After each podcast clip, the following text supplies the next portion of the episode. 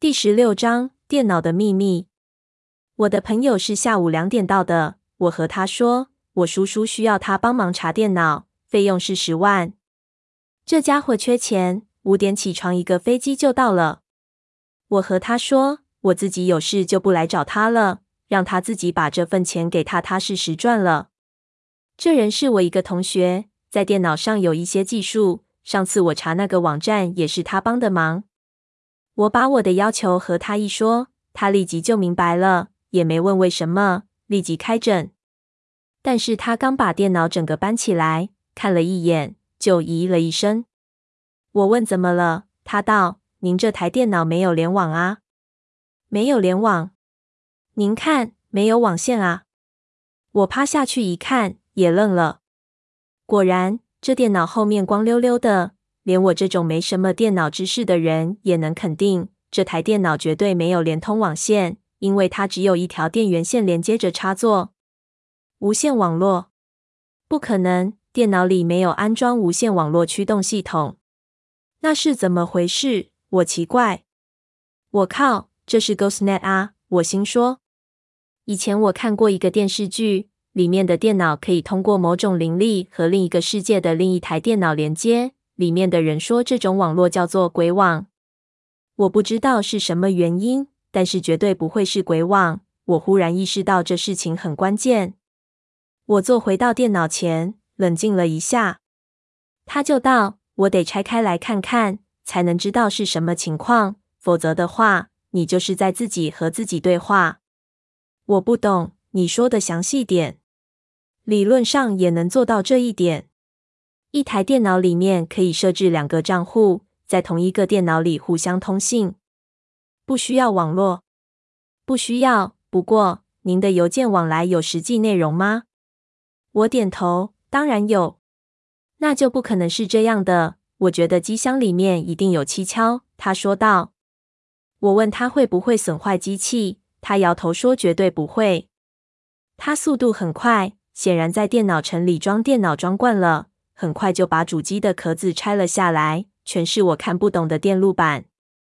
他用镊子在里面敲来敲去，看完用脸色苍白对我道：“叔，这真他娘的诡异了，这里面没网卡。”我不理解这有多严重，露出疑惑的表情。他道：“在计算机的层面里，这是违反物理定律的。你没有网卡，就绝对不可能收到任何外网的邮件，不可能。”你收到的这封邮件只能是来自于你这台电脑本身。什么意思？您要么是自己在和自己发邮件，要么您这台电脑自己能发邮件给您。我摇头，这绝对不可能，绝对不可能。你仔细看看，我道。忽然就想起昨天最后一封邮件。我靠，难道这台电脑是有智慧的？它是在这个房间里看到我出去抽的烟。并不是在这里其他某个地方监视我的阳台。我浑身涌上一阵寒意。如果是这样，那我们现在的举动是不是就是在强奸他？不，解剖他。我很快打消了这个可笑的念头。这其中一定有蹊跷。我同学继续研究机箱内部，忽然他咦了一声，用手电照到了一根很细的白色电线，说道：“原来如此。”是什么原因？我急不可待地问道。他说：“现在还不知道。不过这里有一条奇怪的电线。”他拨弄着那条白色的电线，电线非常细。他摸着，一直摸到电线的源头，电线连接到了电脑的电源里去。他立即动手折卸电源，在拆卸完成之后，用螺丝刀挑出了那条白色的电线，发现电线接在一个很小的电子元件上。我完全看不懂，看着我的同学摸着下巴。他想了半天，就道：“不敢相信我看到了什么，我竟然会在这个时代看到这个东西。”我说了，您可能也无法理解。这是一个非常原始的网卡，它利用接地线来传递信号。这是一个点对点的网络，对方的计算机只和您的计算机相连，其实就是一个摩斯密码解析器。那它在什么地方？我根本不想知道动作原理。不知道，它使用的是电源的接地线，这是一条专门的线路。您有这间房子的电路图吗？如果有的话，我可以帮您查出来。我摇头，不消说我不知道那东西在什么地方。就算以前真的有过这个东西，三叔肯定也销毁掉了。以三叔的谨慎，他不可能让可以铺路这条线路的可能性存在。他说：“那唯一的办法就是把这条线路扯出来。线路的一端在这里，那么另一端只要顺着线路去找就能找到。”说着，他指了指嵌入地板的插座，这里就是源头。我们得把地板全部撬开，找到这条线的走向。另一台电脑一定也连在这根线上。我想了想，让他先别轻举妄动。我得琢磨一下，动静太大一定会被人发现，必须举重若轻的搞。他道：“这种专用网络传播距离很短，而且不可能离开这户人家太远，否则就会牵涉到路边的街道变压器。所以它的位置一定不会离这里太远，肯定在几百米之内，很快就能找出来。你觉得最多需要多少时间？最多三个小时就能找到。”我拍了拍他，就道：“这样，你先休息一下，我们等晚上天黑之后再弄。你先把电脑给我装起来。情况继续变化，需等到子时。这是我发的邮件，让那人继续等一等。这样的话，这个人子时的时候一定会等在电脑边上。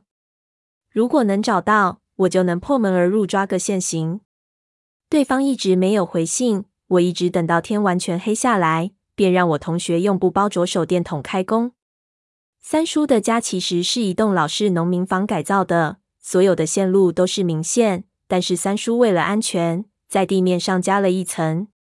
我朋友小心翼翼的把地板撬开后，敲破保护线外面的保护壳，把电线扯了出来。我跑到二楼，看房顶上的外接电线哪一根被扯动，然后一路找下来。发现这根电线又直接连到了屋子外面。我把固定这根电线的所有铆钉全部拔掉，继续让我同学抽动。再到一楼，我们跟着这根电线一路往前走，就来到了院子里。接着，我们就看到电线直接往下走，一路通到了地下。我心中奇怪，三叔的院子不大，也就六七平方米，那一束电线有四五根，全都是在墙壁的房檐下走。只有这一根电线是往的下走的。地面上堆满了凌乱的盆栽，足有十几盆。我和朋友小心翼翼的一盆一盆搬开。我惊讶的看到了一个窨井盖，电线一路往下，竟然通到了这个窨井里。我从来不知道三叔家里还有这个东西。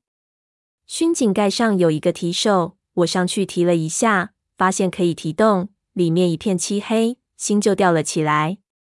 有门儿，我吸了口气，就对我同学说：“行了，到这儿就行了吧。”把他支走后，我立即就去屋里拿了手电，来到熏井盖前，深吸了一口气，拉起来就往下照。